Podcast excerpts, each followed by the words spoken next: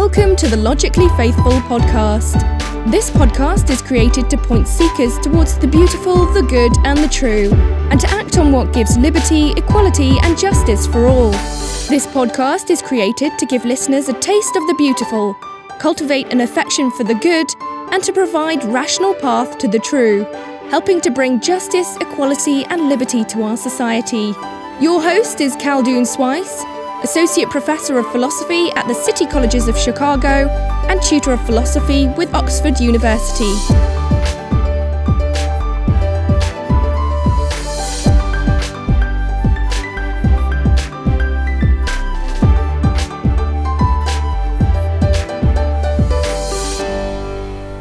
All right. Well, welcome, ladies and gentlemen, to the Logically Faithful podcast. I appreciate you being with me again. I'm excited that I have Ken Davis with us today. Uh, I met Ken Davis back in Georgia in November at the mind blowing SCORE conference, which revolutionized how I did public speaking. I didn't know I had so much to improve till I was there with Ken. Not only did he knock my socks off and making me laugh till I hurt, uh, the, way, the way he says it when it actually is true, but he also uh, punched me in the gut, uh, theoretically speaking, uh, to just put, put, me where I am. To tell me, hey, Khaldoun, you got to improve on this. And uh, I never had somebody tell me that before, and the way he did it. So it was very, very exciting uh, opportunity, and I strongly recommend that to you. Anyway, Ken, welcome. Well, it's great to be with you, and uh, I just want your listeners to know that I did not punch you in the gut, uh, even though that's a fairly good-sized target. I did not. and I'm sure I gave you my ample motivation too. Uh, but let me give you your proper introductions here, uh, ladies and gentlemen. Ken is a best-selling author, frequent radio and television guest, and one of the country's most sought-after inspirational and motivational speakers. Ken's mixture of side splitting humor and inspiration delights and enriches audiences of all ages. His books have been uh, received national critical acclaim, and he has given the keynote, been the keynote speaker for hundreds of major corporate and faith based events. As president of Dynamic Communications International, he teaches speaking skills to corporate executives and ministry professionals, which I need more of now. Uh, Ken's daily radio show, Lighten Up, which I strongly recommend, by the way, is heard on over 1,500 stations in the United States and around the world. Again, Ken, it's an honor that you'll take some time to be with us today. Uh, it is my pleasure to be with you. Uh, Ken, um, so what are you up to now? Uh, why, what are you doing uh, in these days? And let's go to the heart of it. Why do you do what you do? Well, uh, I would. I have an aversion. I'll just start a little bit backward. I have an aversion to standing in the line at the airport and having people uh, touch me to make sure that I am not carrying anything. I have an aversion to sitting in a tight seat on, on the airplane.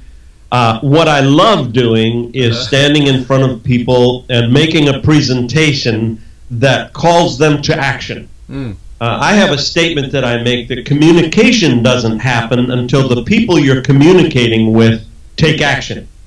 You can entertain people, and they don't have to take action. Mm-hmm. Uh, you can, um, uh, you, you know, you can show your knowledge. You can give them information, and they don't have to take action. But real communication only takes when people take action. Okay. And over the years, I've watched what I do change lives for the positive, make people's lives better. The day that that stops, I stop. Mm. Um, so I'm not going to do as much as I've done before. Your listeners don't know this, but I'm even though I run triathlons and do all that stuff, I'm 70 years old, wow. and I love running. I love climbing. I love jumping out of airplanes. I just don't want to ride on them anymore. That's great, Ken. Well, you're looking great, by the way. Uh, Thank you very much. Uh, okay, uh, now with our show, the one we're doing here with the Logically Faithful, is focused on uh, inspiring people to think deeper and to cultivate yes. an affection for the good, the true, and the beautiful. Uh, now, you can cultivate the affection for that and understand it in profound ways, but if you're not able to articulate it in a way that makes sense, that connects to people, you're just speaking to nobody or speaking hot air. Uh, so, going to the question here, what makes a talk successful? How can we communicate uh, in, in a general sense, successfully to connect to people? Is there a general type of uh, pr- uh, paradigm that we could follow as we get more specific? Well, it goes back to the very essence of what you're doing. I think you start by thinking deeper. Okay, that that's the first. I, I want to congratulate you in a society that really sometimes disparages thinking deeper to be one who promotes thinking that, that, that promotes looking at what you're going to do. But here's what I believe makes a successful talk by nef- definition. Okay. Number one, it goes somewhere. Hmm. In other words, it has an objective. You know this from attending our conference. Mm-hmm. You're moving people to some action. You are enabling people to accomplish something. There is a specific objective for the communication.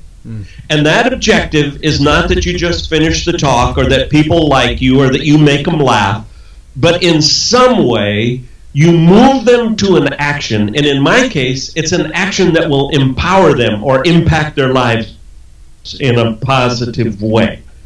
That's one of the first things that's part of a successful talk. Secondly, mm-hmm. the delivery of that talk rationally from a thinking perspective leads people to that objective.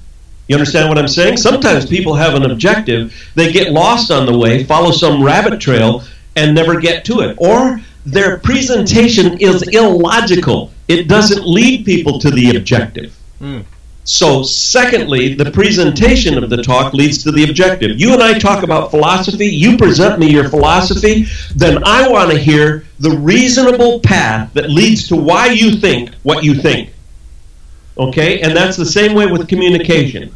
Third, Okay. good communication is engaging. It has something that makes people want to listen even more than the object not even more but in addition to the objective so it's fun or it is entertaining or it is awe-inspiring it contains the kinds of stories that capture people's heart because even in philosophy the deep thinking is a combination of heart and head Well, that concludes my part one of the interview with Ken Davis. If you're interested in more and I have whet your appetite, go ahead and go to part two, which is located in podcast number six.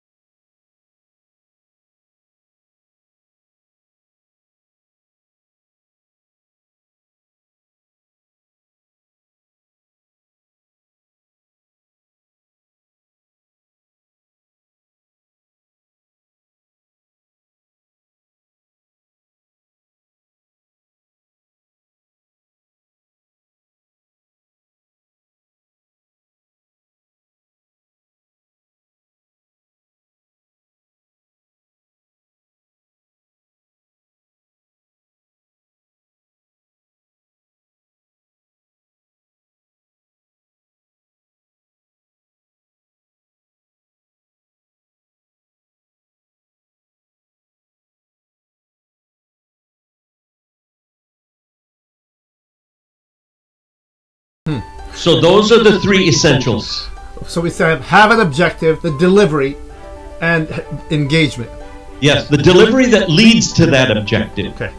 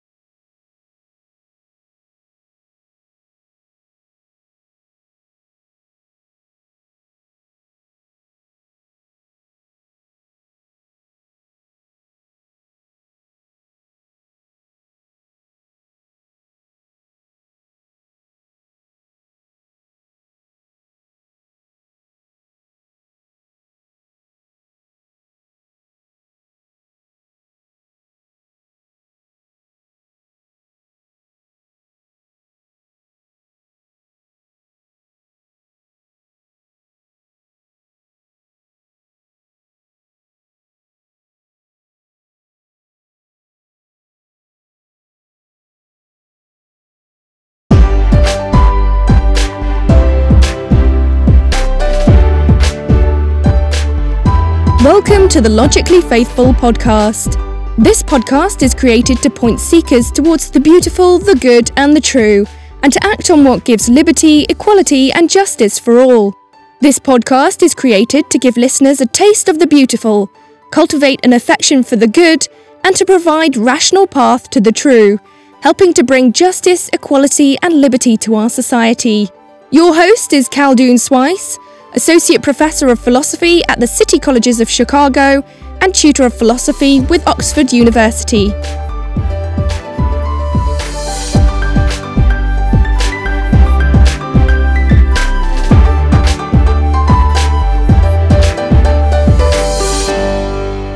Well, welcome back. This is Khaldoun. I am continuing my interview with Ken Davis, the amazing communicator and head of the SCORE conference, which I strongly recommend you look into. Uh, let's go ahead and get started, and I appreciate your feedback. And Ken as a philosophy, a former philosophy uh, major. You understand this well. Uh, having these ideas, and they become so esoteric for some people. Uh, they become so um, uh, cerebral that without having that, that emotional or a life connection, it's hard to That's uh, right. the- to to reach out and draw the line between life and theory. Uh, and that's one of the struggles I've had in teaching philosophy throughout all these years. Um, sometimes students would just roll their eyes talking about Aristotelian ethics, but until I apply it to everyday work, what's happening today and, with terrorism worldwide, it becomes uh, difficult to, to to make that real for people.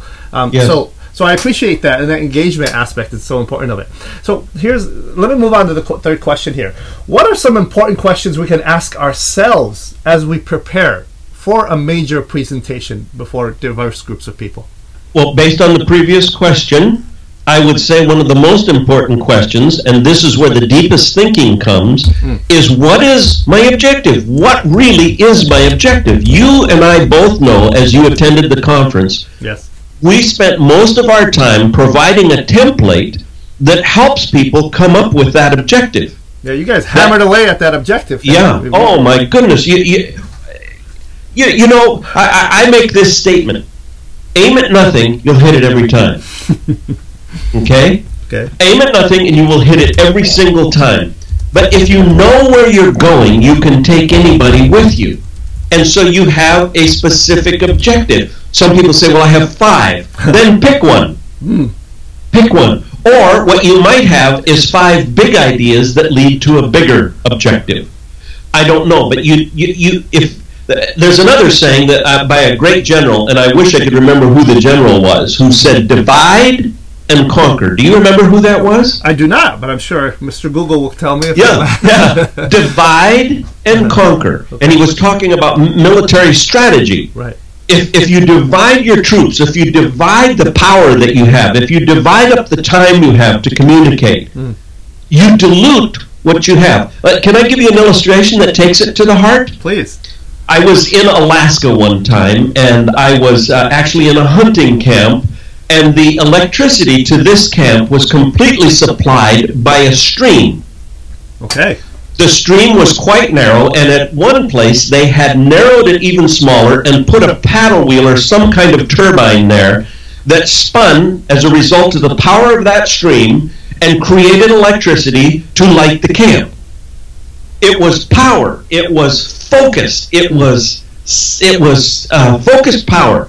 A couple of years later, I went back and the stream had flooded. Rather than it being directed in a narrow channel, it had gone everywhere and it destroyed the camp.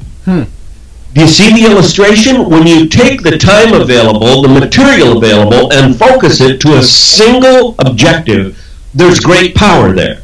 When you ramble, when you just present a bunch of ideas, it, it, it's destructive. It's destructive to what you're trying to do, which is communicate, and it's destructive to the desire of the audience to get something of substance because it just goes it just goes everywhere. So that the important questions you ask are what is my objective? Mm-hmm. Now this is going to be exactly like the question you asked before. Okay. What steps? What rationale? What uh, stories? What movements will I use to take my audience to that objective? And then finally, what stories can I gather? What um, uh, uh, resources can I put in this that will make people want to listen, that will make it engaging, that will make people want to hear it? What stories will clarify the raw data that I'm trying to get across? This is interesting. A little bit of an off tangent here. I remember when I give lectures in philosophy, I want to shove so much information in there. I, I think I, I don't want them to miss this. But by shoving so much, I have the fire hydrant effect, don't I? That's exactly right. That's exactly a right. drink from this uh, water fountain, and I'm over Yep. here flushing them with a fire hydrant of information. And I'm trying to be generous with my information, but I don't realize I'm losing everyone. That's that's a, there's a real truth to that, my friend. Yeah. Uh, and and the human mind is only capable of handling so much. Um, if if you can be the kind of communicator who leaves people with one major um, change, one major uh, piece of information, uh, it's it's more than that. One major action that they want to take, or one major idea that they want to encompass and grasp, then you have succeeded more than the person who pours out everything and everybody leaves going, he was so much smarter than I am. And then you ask him, what did he say? That's right. What did he say? Stuff that's smarter than I know. Yeah, yeah. that's right. Oh man, I've been there. Okay, let's go on here. Uh, what? Uh, what's? Why is the conventional wisdom about public uh, public speaking just plain wrong, full of Yeah. myths and misconceptions? You know, the Yeah. standard models that they give you in in these uh, speech classes. Yes. No, let's I- talk I about think- those a little bit. Yeah, I think that the reason they're wrong is they leave out, uh, and again, you notice how we're circling back to this passion that I have for objective all the Right. time. For instance, the conventional wisdom goes something like this In preparing a talk, you do your research, you do your study, whatever it might be, then you kind of accumulate or write down all of the things you want to say. All of the things you want to say and then you list those things in some kind of an order that you're going to make your presentation then you make your presentation Right. and and really all that is is a is a regurgitation of thoughts or ideas that don't lead anywhere it is like a fire hose it's kind of like a shotgun Hmm. And it, it accomplishes the same thing it blows the audience apart now here here's here's the antithesis of the conventional wisdom. The antithesis of the conventional wisdom is you do your research, so important. You do your study, whatever it is you're going to do. You, and then you gather together all the things you want to say. You list all the things you want to say. Sounds a little like the the old conventional wisdom, doesn't it? Mm-hmm. But here's where it changes. You ask yourself a very important philosophical question that's all about deep thinking. Why? Why do I want to say these things? Hmm. Then, as a good communicator, you eliminate all those things you listed that don't lead to that objective. The answer to the question why is the answer to the question how am I going to reach these people? What is the objective? What is the one main action I want them to take? Mm-hmm. What is the main one thing that I want them to leave here knowing how to do or whatever it might be? And then you eliminate anything that doesn't apply to that. Then you gather the most powerful rationale mm-hmm. that lead to that objective. You gather stories that will make it clear, and then uh, this is the this is the other part of this that I, that is rarely listed anywhere. Then you let it ferment. You give life time to work on that. You know, if you've got that bare bones of a speech with the objective and some of the rationale put together, and you let it set, guess what happens? You walk into a grocery store and you watch someone do something that isn't rational at all, and you've got your illustration. But had you just prepared that speech the day you're going to give it and you don't give time and opportunity to work on it, so many of life's illustrations are, are never given an opportunity to attach themselves to that structure. It's like the bumper sticker that says "See motorcycles." Uh, I I buy a bike and now everyone has one. Well, because I'm now looking for it. That's right. That's exactly That, that cognitive biases that comes out. Yep. Uh, right, and, and if I'm able to put that in there as a template, then start thinking about it throughout the day, Yep. throughout the weeks, it's Yep. all preparation. And somebody told me this before, and it really helped. The more you uh, sweat in practice, the less you bleed in battle. That's really true. That's really true. Yeah. And, and, and I would say that the stage, the podium, is definitely a battleground. Mm. And so then we change it to the more you sweat in practice, the less you perspire on stage. yeah. bingo. Bingo. Okay, now let's move to the score method, which I thought was just brilliant. Uh, let's. Uh, how did you stumble upon it? Was it through your own mistakes, your own fault, or did somebody? Did you just kind of illumination come onto you like like the Buddha? Oh, no. "Ah, this is how to do it. yeah, I had a dream. I had a dream. That's no. Here's here. I didn't really. I, I guess I didn't really stumble upon it. There were two authors. Both of these people were preachers, by the way. And uh, you say, "Oh, that eliminates me." No, it doesn't. These are people that have to communicate every single week in front of a critical audience about an esoteric, very difficult subject with a lot of resistance. And uh, uh, one of them was, uh, boy, now I got to remember my sources, uh, Haddon Robinson, and another one was a professor at Trinity University. You remember his name? Lloyd Perry Oh, okay. and they wrote books, and um, I was amazed at the emphasis in both of these books on speaking with an objective. Uh, you know, if for a preacher, it's easy for him to quote seven Bible verses and six or seven platitudes and pile them all together and then tell people to leave. And and, and this this was really something different, and it really emphasized the important that less uh, that le- the importance of the fact that less is better. Hmm.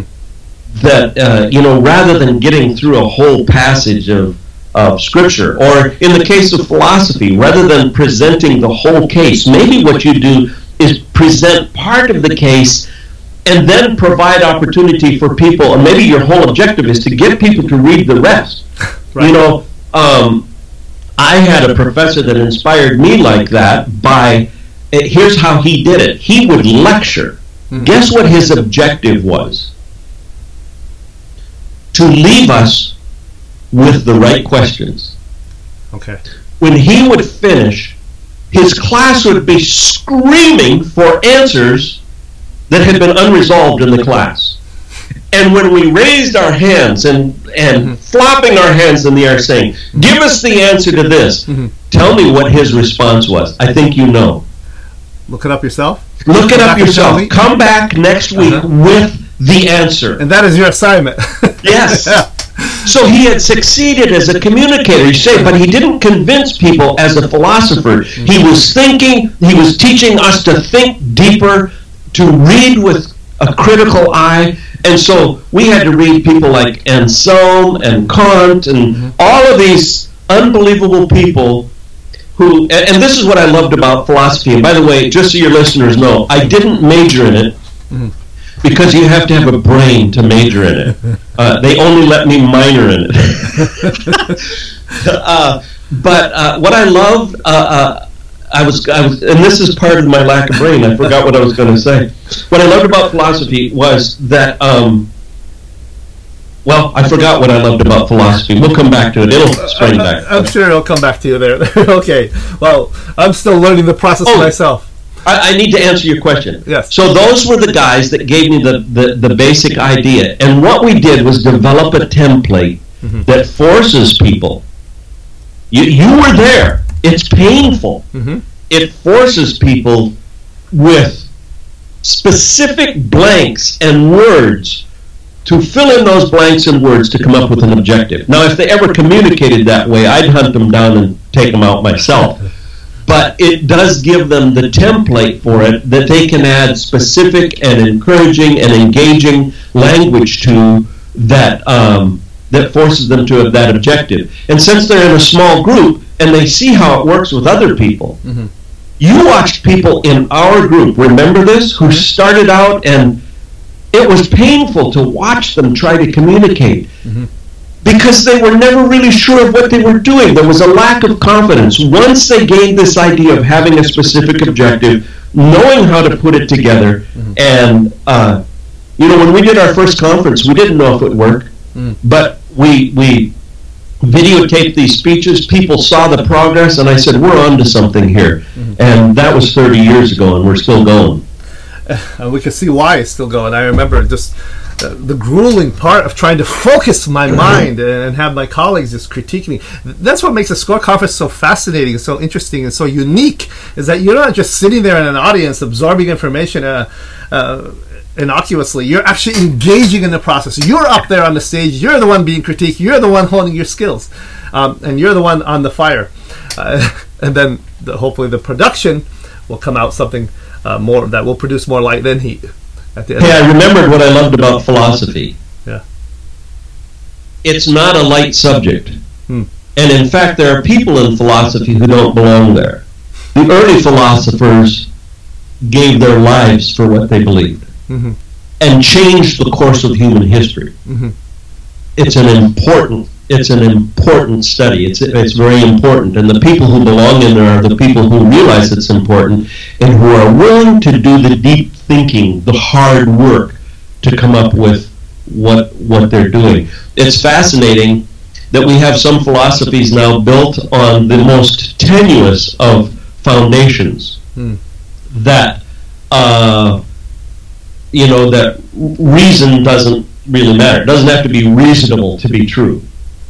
Well, that's fascinating, isn't it? If you examine that statement, it it kills itself before it even is born. go ahead and expand on that since uh, this is something big with my audiences so Well, well, this is this is the deal. You know, um, it, uh, if if part of your philosophy is, uh, for instance, one of the things that fascinated me were ideas like this. We know that in order for us to know, the the the, the, the for me the absolute essence of philosophy is how can I know? That you have to start there. How can I know? Is my thinking reasonable? How, how, how can we even function? Mhm. And at the base of that, there are certain assumptions that have to be true. They have to be true. Of the law of identity, things are as they are. Uh, so, uh, was it Socrates that dealt with it, or Plato? Uh, the shadow in the cave guy. Who- yeah that's plato right Plato. Plato. well, yeah. beginning with Leibniz, but mm-hmm. Yes, yes. Uh, the things are as they are. If things aren't as they are, mm-hmm. well, hello, that's the end of the discussion. There's there's nothing that moves beyond that. If we can't know, then there is no discussion.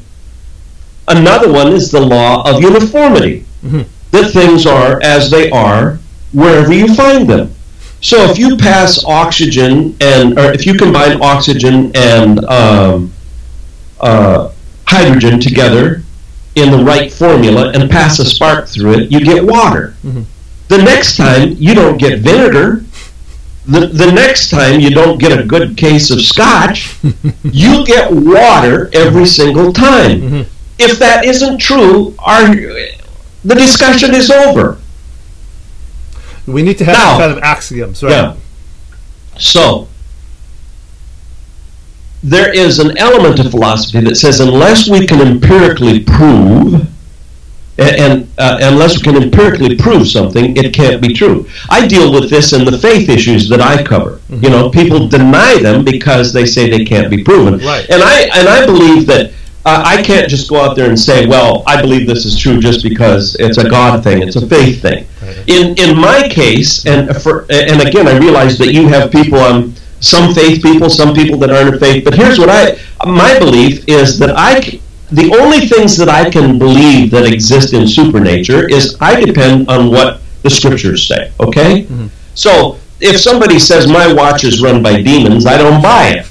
You know, mm-hmm. but if somebody says Jesus was raised from the dead, I buy it. Mm-hmm. Now there is an element of philosophy that says this: if it cannot be empirically, scientifically proven, then I can't accept it.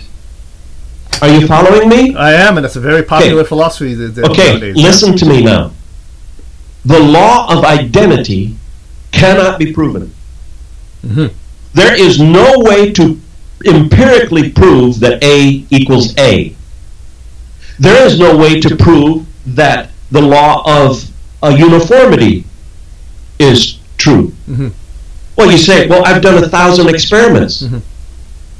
what about a thousand one? You can't do those experiments into infinity. Mm-hmm. There's maybe it won't happen the next time. Well, the, so the truth of the matter is the very essence of our reason is not empirically provable. The essence of what, excuse me, of what allows us to reason is not proven. So I rest on the fact that, and and I based my entire future off into eternity on this, that that uh, there is a supernatural part of this that is often ignored by people. Um, I will I will stay up days at a time discussing with people elements of philosophy that are opposed to what I believe. But the moment they say you can't depend on reason or there's no such thing as absolutes, mm-hmm. I'm out of there because the discussion is over. There is no discussion after that. When a person says to me there's no such thing as absolutes, mm-hmm. they've just denied what they just stated. Right, they're cut, philosophically cutting their own throat. If we That's put it that exactly way. right. Right, That's right. exactly yeah, right. they're pulling the foundations from under their own building. Um, yeah, it's, it's a problem. It's a problem in philosophy. It's a problem in epistemology. And uh, when you are communicating with people, if you don't have a basic foundation of agreement Yes. with each other, uh, how could you even move forward? Yeah. Uh, Now let me let me show you how this applies to what we're talking about. Please. I wrote a book years ago called How to Speak to Youth and Keep Them Awake at the Same Time. I was working with youth at the time, and of course, their their time, uh, what do you call that? Their time attention or time span or brain. What do you, what do you call that? Attention. It's attention span. Thank you. My producer has a bigger brain than me. Their attention span is about a nanosecond. Hmm.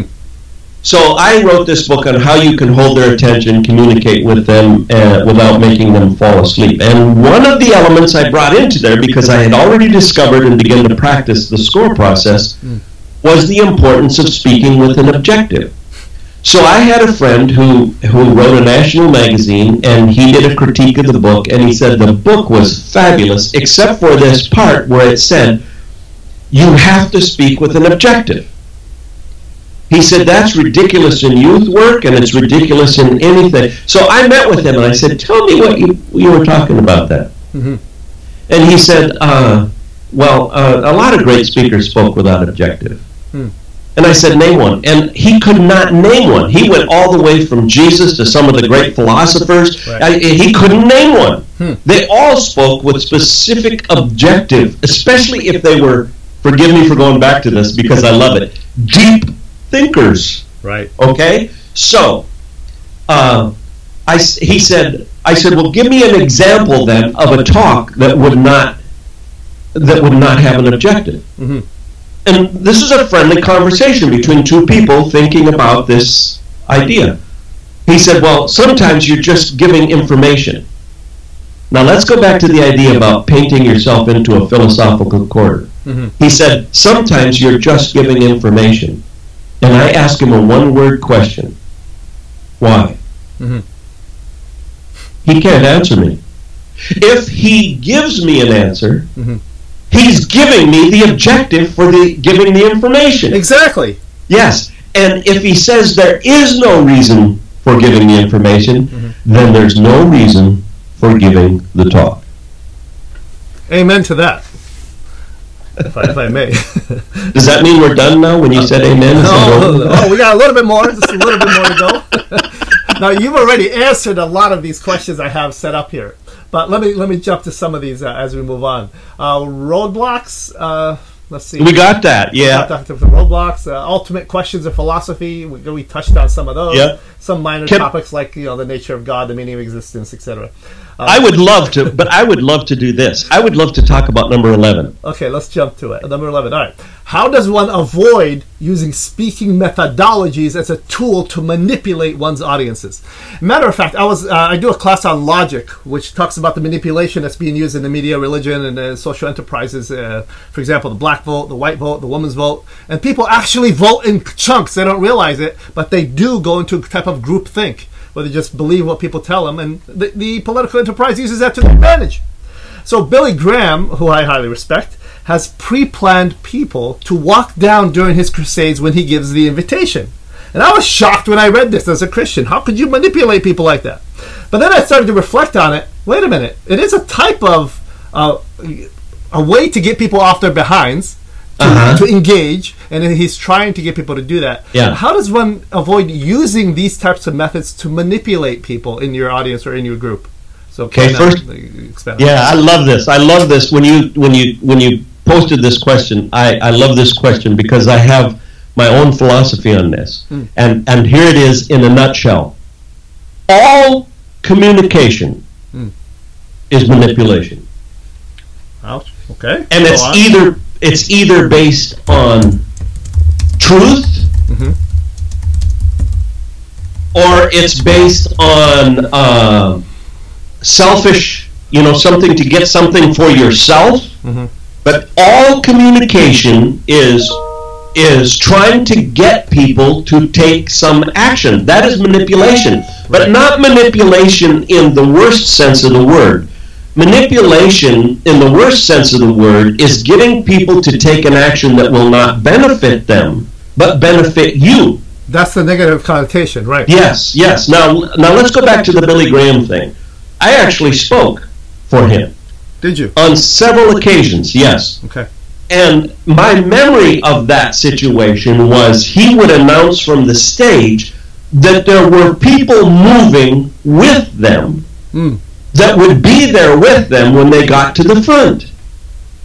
So it wasn't a um, deceptive kind of thing. In my re- uh, uh, remembering this, he would say from the from that uh, platform he was on that there were people that were moving with that they wouldn't be alone. There were people moving with them that would join them at the front. And in fact, there were volunteers designed just to do that, to handle whatever whatever uh, those people were dealing with in their spiritual lives when they got to the front. Um, when when I walk into a room uh, before I do a talk, I arrange the room so that people can uh, better be focused just on me. If there's distracting stuff behind me, I eliminate it. Uh, when when i- in some of my faith-based situations, I would have people stand if I wanted them to respond in some way, mm-hmm. simply so that they could move out easier and not have to stand up and walk past people who were sitting down Okay. all of those are forms of positive manipulation, you might say. It's a way of to make it easier for people to respond to whatever the objective is. Can we call it motivation rather than manipulation? Maybe the word. I think place- motivation, yeah, m- m- motivating people to do manipulation, yeah. For, Yeah. Some of my talks, for example, Ken, I would um, I would ask some of my t- students. Sometimes they would come along with me, and I'll have them stand up in the Q and A time when I realized the Q and A question was just going all over the place. Yeah, yeah. Ask a question based on some kind of Aristotelian or Kantian philosophy, um, or uh, a question that would probe to the heart of the, the the objection I was talking about, and I would plant that person in the audience to do that in advance um, so that after he'd asked the question, and then the doors open for others to jump in. I thought, in, in some sense, I was feeling guilty about that manipulation part of it, but at the same time, I wanted to motivate them. So that there's Yeah. that balancing act. You're, you're helping them move forward. I, I used to have a horse that wouldn't go anywhere. And then you just put a big old stick out and a carrot on the stick in front of him, and he would walk along, and I could have my ride. Uh, that actually works. A oh, it did. Yeah. I'm, I'm not kidding you. Yeah, Kate. Kate was the name of the horse. Is yeah. that right? Wow. Yeah. Okay, that's amazing. And then later she'd gallop full speed and then come to a dead stop, and I'd end up on the road in front of her. Ouch. I'm just thinking of Yeah. the, the Christopher Reeve example there. Okay. Uh, all right. If we started today to take seriously some of the things you're telling us, how would our presentations be different in 30, 90 or days or a year if we started to start honing them and focusing on this thing that you call the objective, which so many of us, especially in the academia, seem to uh, skip or have too many of? We'd find our audience more interested. Our presentations would be shorter and more to the point. There would be more time for questions. We would be more confident in our presentation because uh, we would know exactly what we're trying to accomplish and how we're going to get there. Um, and we would see people taking action, buying product, accepting philosophies, uh, or at least being willing to think deeper uh, into uh, what those philosophies might be, um, all of those things would be true.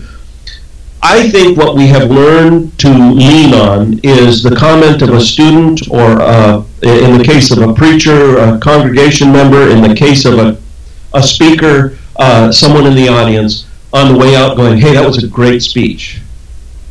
That means nothing.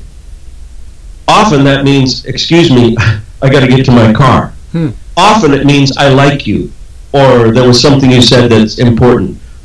What this goes back to the very first question you asked me. Why do you continue to do what you're doing? Because of the letters I get from the book I wrote, Fully Alive, from people who had decided to end their own lives and then found hope. Hmm. That's how it's different. People begin to respond. People's lives are changed. There's nothing that a professor wants more, or at least doesn't realize they want until they're ending the end of their career, and some student comes in and says, In this moment, in this class, I got it. And it changed my life. It makes all the That's, difference, doesn't it? Yeah. Yeah. It's life changing. That's what happens. That's the biggest difference. And I, I, found that in my experience too. When I get these letters, it just profoundly affects me to continue to moving forward. Especially when, right. I, when I'm feeling I'm not affecting anybody, I'm not touching anybody. Then I get this letter that just revolutionizes how I how I think, and I know God uses that in profound ways. Uh, Ken, this is not part of the questions here, but it just came to me as I was thinking about this. I know a lot of people who want to go into education or go into apologetics or go into fields of uh, engaging in the academia. How would they know after a certain while that, look, I just don't have what it takes? Or um, I'm trying to have what it takes, but there's certain skills, uh, certain clues that are telling me maybe there's a different career for me. Um, um, obvious clues are you know you're stumbling able to finish your sentence. Uh, other than the obvious, mm-hmm. are there other things that you found in your experience with the SCORE conference and others that would help us to say maybe I should consider a different path, or I need to change something dramatic to shift yes. back? The two two major things that come to my mind are these.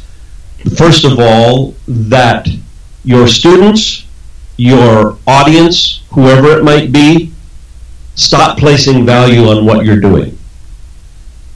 If they don't value it, in the case of an entrepreneur, that means they're not willing to pay for it.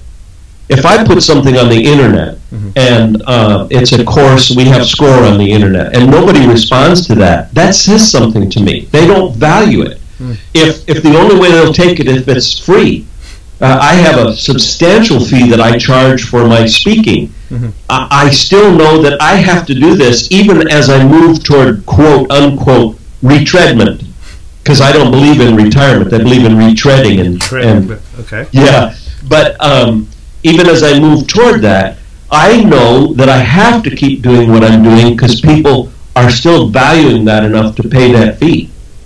And, and in my case, that's that's what determines that value. In the case of an educator, it's they know when the student is placing value on it. But there's another one. Hmm. The the speaker, the the educator, the entrepreneur, the uh, whatever it might be, in his own heart, in her own heart, will know. You, you will know there's either a great satisfaction and fulfillment that comes out of what you're doing, even though you may not be doing it exactly as good as someone else mm-hmm. or perfectly, and there is a great discomfort that comes when you know you're. I think that this is a, a, a natural thing. I actually think it's a God thing. A great discomfort that comes when you're in a position where you are not. Um, impacting people the way you want to impact people. And that's true of someone whether they're a faith-based person or not. Right, right. Okay, so that inner motive, that inner drive, that inner motivation. And if you do have it, it's still there, continue to hone it and improve it. That's right. And and if you do have it and it's still there, and, and um, then you continue to hone it so that it becomes more valuable to your students, to your audience, to your listeners.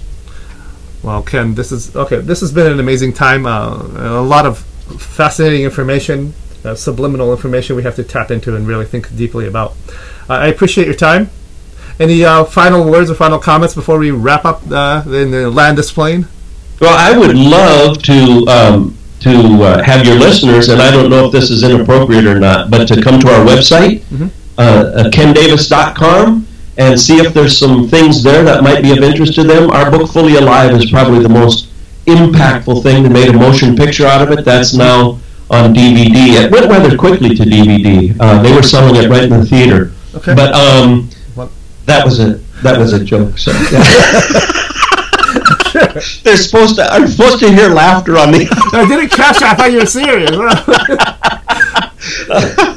but anyway, uh, okay, our materials and what we do are there, yeah. and if it hits a chord in people's lives, uh-huh. that's great. They can access that stuff there, and also if they ever want me to come and speak, that's available there. Okay. And uh, the score conference. Yes. I would love. Do you do show notes and stuff like that? I, I would do. love to put uh, have you get the information from our people here and and uh, boy, it would be fun to have some of your listeners come to our score conference. We will put all that information on our show notes and make sure everyone has access to it. And this is such a privilege being with you. I, I, uh, I love these kinds of discussions and I and I hope that it made sense as a philosopher, as you as a philosopher. Uh, me being on your podcast is a little intimidating. I, I hope it made sense, and I hope I offered some uh, some uh, good content for your listeners. Absolutely, Ken. Absolutely, and we do appreciate your time. And uh, uh, I know you are a busy man with all the work you're doing. So thank you again. Thank you.